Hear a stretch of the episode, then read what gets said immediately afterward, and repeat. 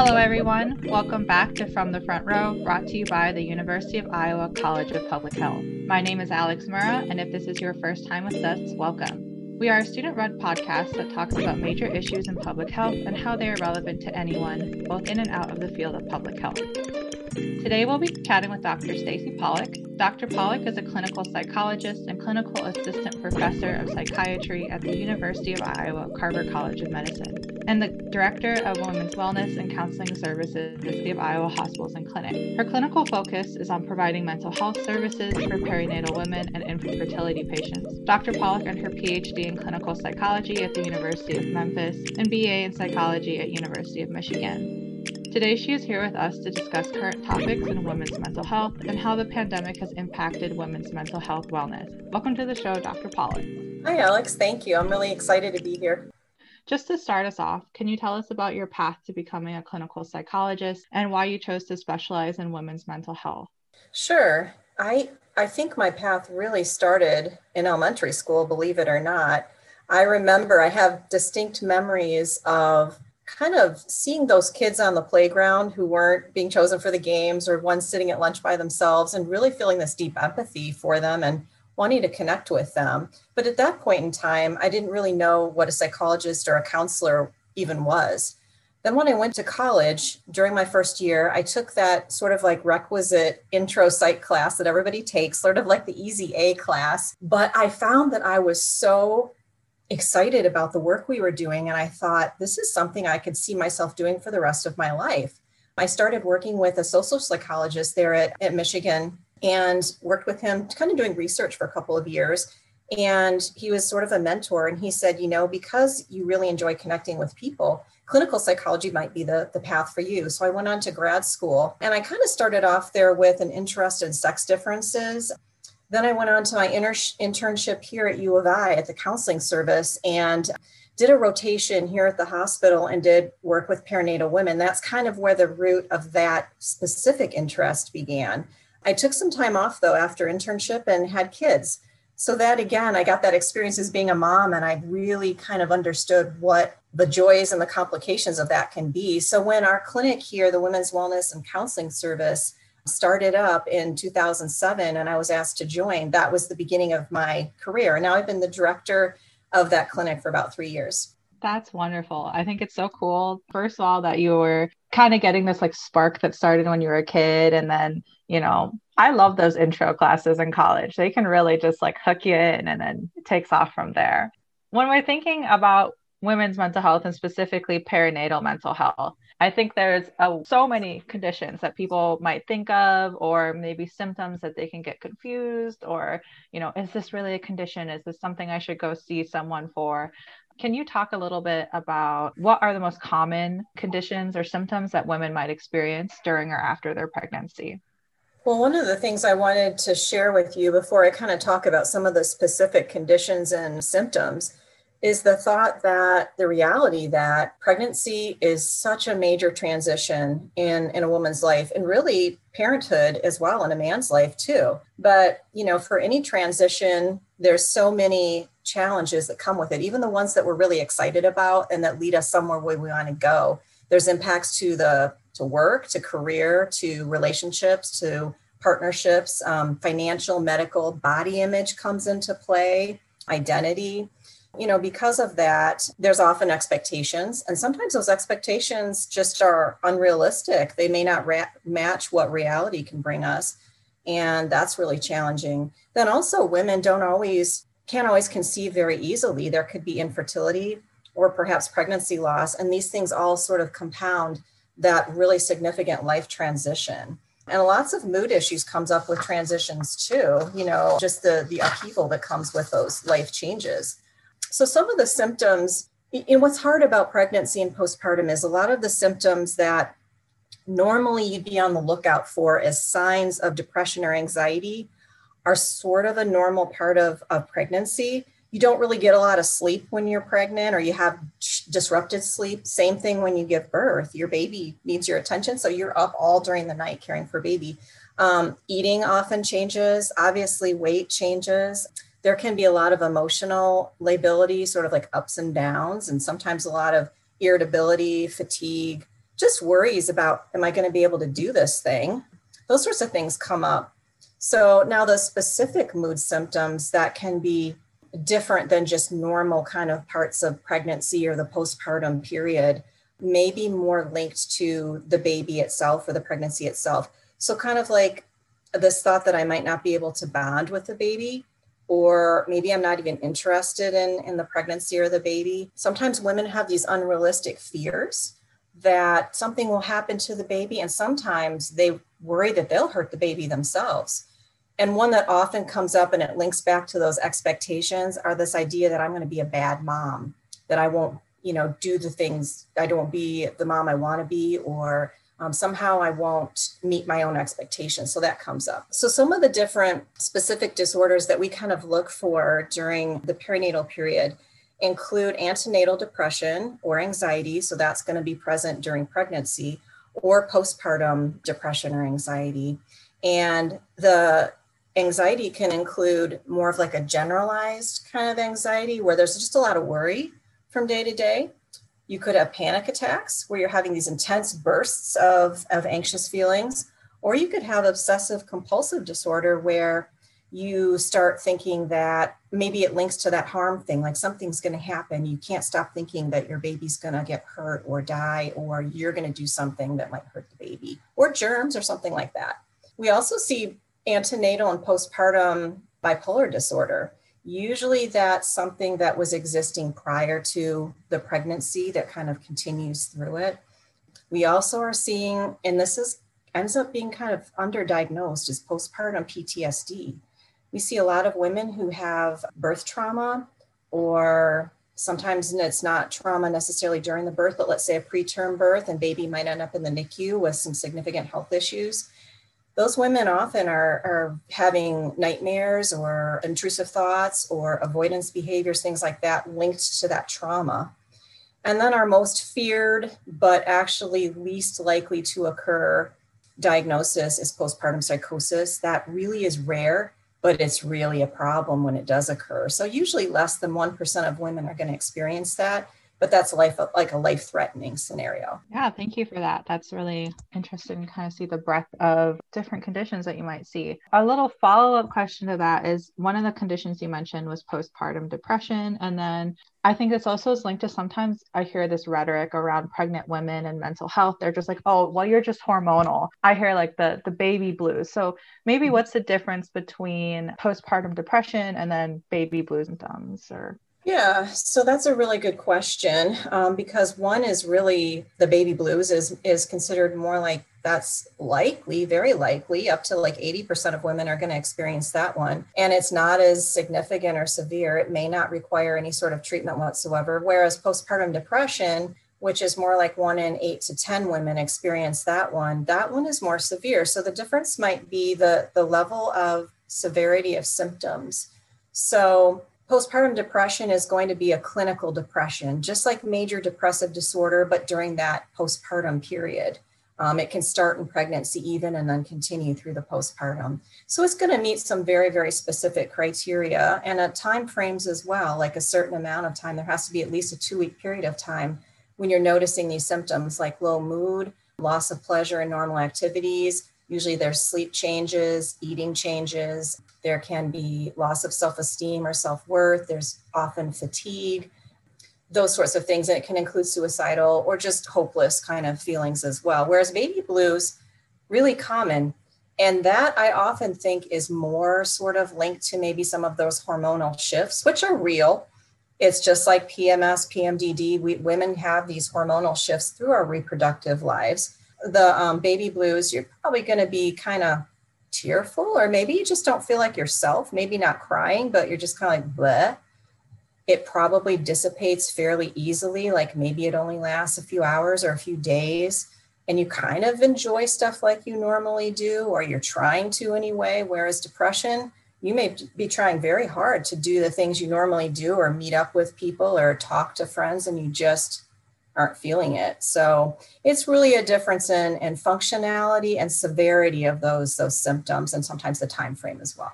Thank you for that clarification. I always think it's important kind of to get the clinical background before we kind of delve into the public health aspect of things, which is kind of where we're going right now.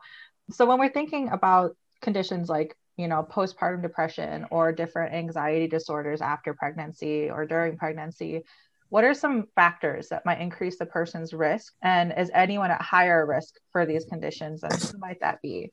Absolutely. I think there's there's a, a definite set of factors that we we kind of look for. The first being any history of previous mental health conditions or issues at any point in that that person's life. So any you know mood issues any anxiety depression eating issues anything like that is going to be one thing we're going to look for. Next if they've had a child before been pregnant before if they notice those symptoms during that perinatal period or during that that pregnancy or postpartum period. So a previous history of what we call pmads which is perinatal mood and anxiety disorder. So previous history of that also, we find that women who do have more of a history of those menstrual or hormonally linked syndromes like PMS or PMD, they also seem to have an increased likelihood of experiencing perinatal mood issues. So we look for that. And then the other big, like genetic piece or, or linkage, heritability linkage, might be with a family history. So if the woman has a family member, especially if it was a female family member, a mom or a sister, most likely, who's had anxiety or depression or PMADS, we're going to look for that. So, those are some of the markers. Now, these things don't mean if you have these things, it doesn't necessarily mean that you are going to for sure develop perinatal mood disorders, but we're going to keep an eye on you just because it's a greater possibility so beyond that, there's a lot of psychosocial factors that that play in as well. And some of the ones that you'd probably imagine, not having a good support network, especially if there's not a good partner support network, that doesn't mean that a single mom is going to be depressed or anxious. It just means having a good support network of somebody is important. Partner violence, intimate partner violence is definitely a risk factor. If that exists ahead of time, that's problematic, we're going, going to want to keep an eye on that. We find that younger moms who may lack some of the access to resources and they may not have that support network either are ones that may we want to keep an eye on. Low SES and um, financial stress for anyone that's a risk factor for mood issues or mental health issues. So, definitely for moms. If there's been changes or stressors in their environment, like maybe a recent move, a job loss, illness. Obviously, we've had a pandemic. That's a major stressor that has impacted perinatal mental health as well. Moms who have any history of medical concerns are going to be someone we're going to watch too, especially if those medical concerns may have been linked to perinatal care. So, like preeclampsia, preterm birth, pregnancy complications, but other health concerns as well that may impact their well being. Um, and then finally, a couple others are like if their baby has ended up in the NICU or if their baby just has some health issues that need to be addressed. That's a major stressor that can affect mood. And then a history of infertility or pregnancy loss or neonatal death. Those are also risk factors that we want to keep an eye on. And again, again, I want to stress just because someone has these factors does not mean that they will develop PMADS or you know any sort of issue like that. We just know that there's a greater propensity to, to have that occur, especially if they have a number of those concerns on their on their list. If someone suspects maybe that they're at higher risk or knows that they're at higher risk, what should they do? Like, especially maybe if they're not able to go to regular post pregnancy visits? Yeah, that's a really good question. Um, you know, I love to see women being proactive. And i like their their loved, loved ones and family members and their care providers to be proactive as well. So when you notice that some of those risk factors might be present for yourself or for the person that you know you, you care about who's going to give birth or has given birth just really being proactive and kind of gathering the supports and the resources that that that person might need. It's really important for for everyone, including moms and anyone who cares about a mom, to educate themselves about those warning signs, about the risk factors, um, what kinds of symptoms you want to be on the lookout for, just like we talked about baby blues, which maybe not too worrisome versus full on postpartum depression or anxiety. So, knowing some of those warning signs and then treatment options, that's a good one too. So, once you know there's a problem, what do you do about it? Where do you go? Who do you talk to? What kinds of strategies? Maybe if you can't see a care provider, what kind of strategies can you try on your own? We know that staying healthy is really important, and that's proactively, preventatively, you can stay healthy through exercise. A lot of people find that maintaining um, a daily routine of some sort is helpful. Mindfulness practices, that's something that I always encourage. It's just more of an idea of staying present focused instead of thinking like, what has happened or what could happen. Like, what if I'm not a good mom? That's not really helpful. People are going to think that, but it's not necessarily helpful and it's not usually rooted in any evidence. And then, obviously, if you notice that there's a problem, if you start seeing some of these warning signs and you think that you, you don't feel well yourself, seeking that care. And care can include all sorts of different things. Obviously, I'm a, I'm a psychologist, so I, I really like psychotherapy as a care option. Medication is good as well. And a lot of research shows that both of those two things put together have the greatest impact and I always tell women, so I meet a lot of times with women who are planning to conceive. So they're going through fertility care. And so they're talking about, you know, I know I have a history of mood issues or I'm currently being treated for those. It's really important to continue the treatments that work for you. It's a misconception by a lot of women that they cannot take a medication, an antidepressant or anti anxiety med or some other um, psychiatric medications during pregnancy. But the reality is is that our psychiatrists feel if it's helpful to you if it helps you to be the best mom you can be we'd like to figure out a way for you to continue that. So that's something that i you know really encourage women to think about. If after careful consideration that medication isn't going to be a good option for you that's okay there's lots of other ones but i think that one needs to be there for some women some of the things i encourage women to think about are just looking at their their behaviors. Are they engaging in enough self care? Are they taking care of themselves? Um, what are their expectations like, their thoughts, and really being flexible with their goals. So, some of the things that can exacerbate or sometimes even cause some of those mental health conditions during pregnancy or postpartum is the goals that aren't flexible or adaptable. So, like with breastfeeding or feeding the baby, that can come up where you really have this idea of what you want it to be like. And then baby's not cooperating it's just not going the way you want it to go and it can be really really challenging if you're not able to sort of change the way you're thinking about that and adapt and say you know what maybe i'm not going to breastfeed or maybe i'll not breastfeed as much or whatever it might be also we see expectations and goals with back to work and weight loss those things come up. So, you know, you have a really, if you have a rigid sense of what you want to accomplish with those things, it can be really hard to, to let go of those things and it, it affects your mental health. And obviously, if there's any sense of like hopelessness or any sorts of disordered thought that could indicate psychosis, obviously seek immediate care as, as much as going to the emergency department or, you know, even calling 911 if you feel like you can't you might harm your baby or yourself. So when we kind of touched on this a little bit, but you know, sometimes women aren't able to access care, or maybe they're afraid that if they do, then people are going to perceive them as a bad mother, like you said. When we're thinking about barriers, whether that's stigma barriers or healthcare access barriers, what really are those specific barriers for women seeking mental health care? And follow up, what can we as public health professionals or healthcare professionals do to advocate for these women? Yeah, it's a really important question about the barriers. And this isn't just true for um, perinatal mental health care, it's, it's true for, for mental health care in general, unfortunately. I mean, there's always a cost for care, a cost of care that can be challenging. Luckily, in, in my clinic, we accept all the insurances that the hospital accepts, which is pretty much everything, including state insurance, Medicaid, and Medicare. The cost of care can be prohibitive to women who don't have insurance or don't have adequate insurance.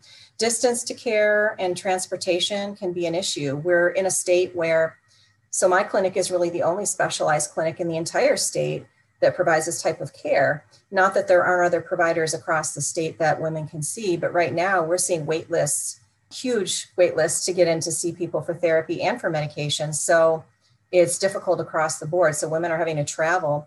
One of the good things that came out of the pandemic was the ability to use um, telehealth. And our clinic has been using that fairly extensively. So several women on my caseload right now are ones I never would have seen had we not had the option to do video sessions because they're in Des Moines or two, three, four hours away from me. They would not be able to drive, especially with a new baby and fi- finding childcare is difficult too. So, you know, we allow moms to bring babies in with them and their kids in with them, but that's not always true for some appointments. You can't, you're not really supposed to bring your kids in. So that's a barrier to care right there. Um, you may not be able to afford the childcare or pay or um, find it. Sometimes there's lack of support from the partner or the loved ones to seek out care. Unfortunately, luckily, as we the stigma of mental health care lessens over time, I don't think it's ever going to be gone completely. But as it lessens, people are more accepting and understanding of, of seeking care. But there can be, you know, someone whose partner says, you don't need that, or I'm not going to watch the baby while you go. That's stupid. Or just doesn't support the changes that they're trying to make through their mental health care treatment. Then there's just, you know, like we mentioned before, the stigma, luckily that's decreasing, I think, a little bit. But a lot of women will wait wait, wait, thinking I can manage this on my own. This is normal. Me feeling this horrible must be normal. There's something wrong with me. Everybody else is happy, you know, but they just keep that to themselves, not wanting to seek out the care. It feels like they're admitting to being weak or just not being a good mother because they're seeking out care or not just loving every second of motherhood. So as you know as professionals what we need to do is really gain gain an awareness of these barriers and really help to figure out workarounds for our patients. You know just like in our clinic when we say go ahead and bring your baby with you if you need to.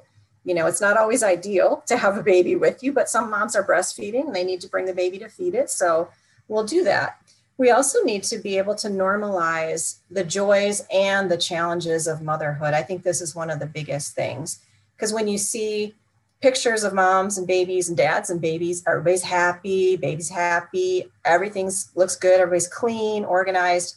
That's not real life. Real parenthood is messy. There's a lot of tears. There's probably a lot of smelly things going on. It's just not that perfect image. And to be able to share, you know, with with women, it is a struggle. It makes them feel like, okay, so there's nothing, it's not really something that's wrong with me here we also need to be able to screen women to find these symptoms, to hear what they're saying.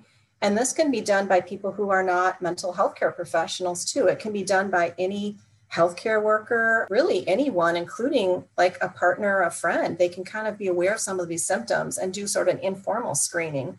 But as professionals, we need to be able to screen women, and then we have to find a place to refer them to.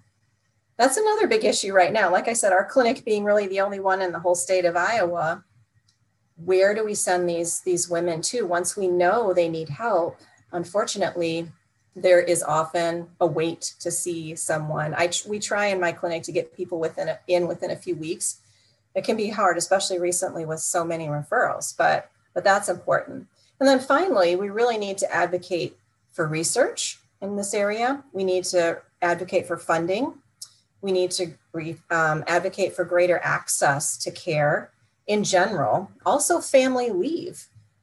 It is horrible when women get, you know, six weeks after delivering and then they need to return to work. It is such a huge tax on their mental health to just the logistics of arranging for daycare and the going back to work and that sort of stuff. Family leave is just dismal for moms and for dads. That's something I'd love to see change. And just improved access as well to early childhood interventions for those kids who maybe do need extra help later on. That's another thing we all as professionals need to be advocating for. Yeah, I love so many of the things that you um, brought up. I have like this thing where I've been taking these maternal child health classes, and we talked a lot about um, perinatal mental health and there's so many barriers to care but i'm also very excited now that we've been able to identify them. It's like okay well now we know what they are. We got to like charge forward and try and you know break down these barriers make sure people get the care that and that's why i think telehealth is really interesting too because it's got so much potential to like reach these people who maybe were like you said were unreachable before. Right so switching to the pandemic specifically, you mentioned that the COVID pandemic was obviously a, a, large stressor in everyone's lives. It's also for a lot of people is very isolating. And you talked about support systems during this time and how important that is. So how has the pandemic really impacted women's mental health? You know, I think women have been affected disproportionately more significantly than men in a lot of ways. When we think about it, women are often the ones who are staying home with kids who needed to reduce or even eliminate their work time so that they could be home with kids who were no longer in school. Maybe they were doing schooling, those kids, or just childcare. If there were older relatives or things like that, women are usually the ones taking care of those ones, the in laws or the parents who need help. During the pandemic, women were engaging in a greater proportion of the household tasks and, and domestic activities around the house. And women, just in general, we know are working lower paying jobs. They're less financially secure than men. Um, that's just sort of the way it is. And so when they lost those jobs or when they had to reduce their time, they were getting even less from what was already a lower base. And then we've just seen, unfortunately, an increase in gender based violence when women are stuck at home with their abuser. There's just no avenue for escape, unfortunately. There was a survey that was done that it was actually across 64 different countries and it was almost 7,000 women. It was reported in One journal recently, but it was done last spring, so about a year ago. And they really found highly elevated levels of post traumatic stress, anxiety, depression, and loneliness with women, specifically um, during the pandemic. You know, and when you look at perinatal population, there's some very specific impacts as well in addition to just the general impacts to women. So, a lot of women who were, let's say, um, going through fertility care or trying to conceive were concerned about how the coronavirus might impact their fertility or their pregnancy. That was really frightening.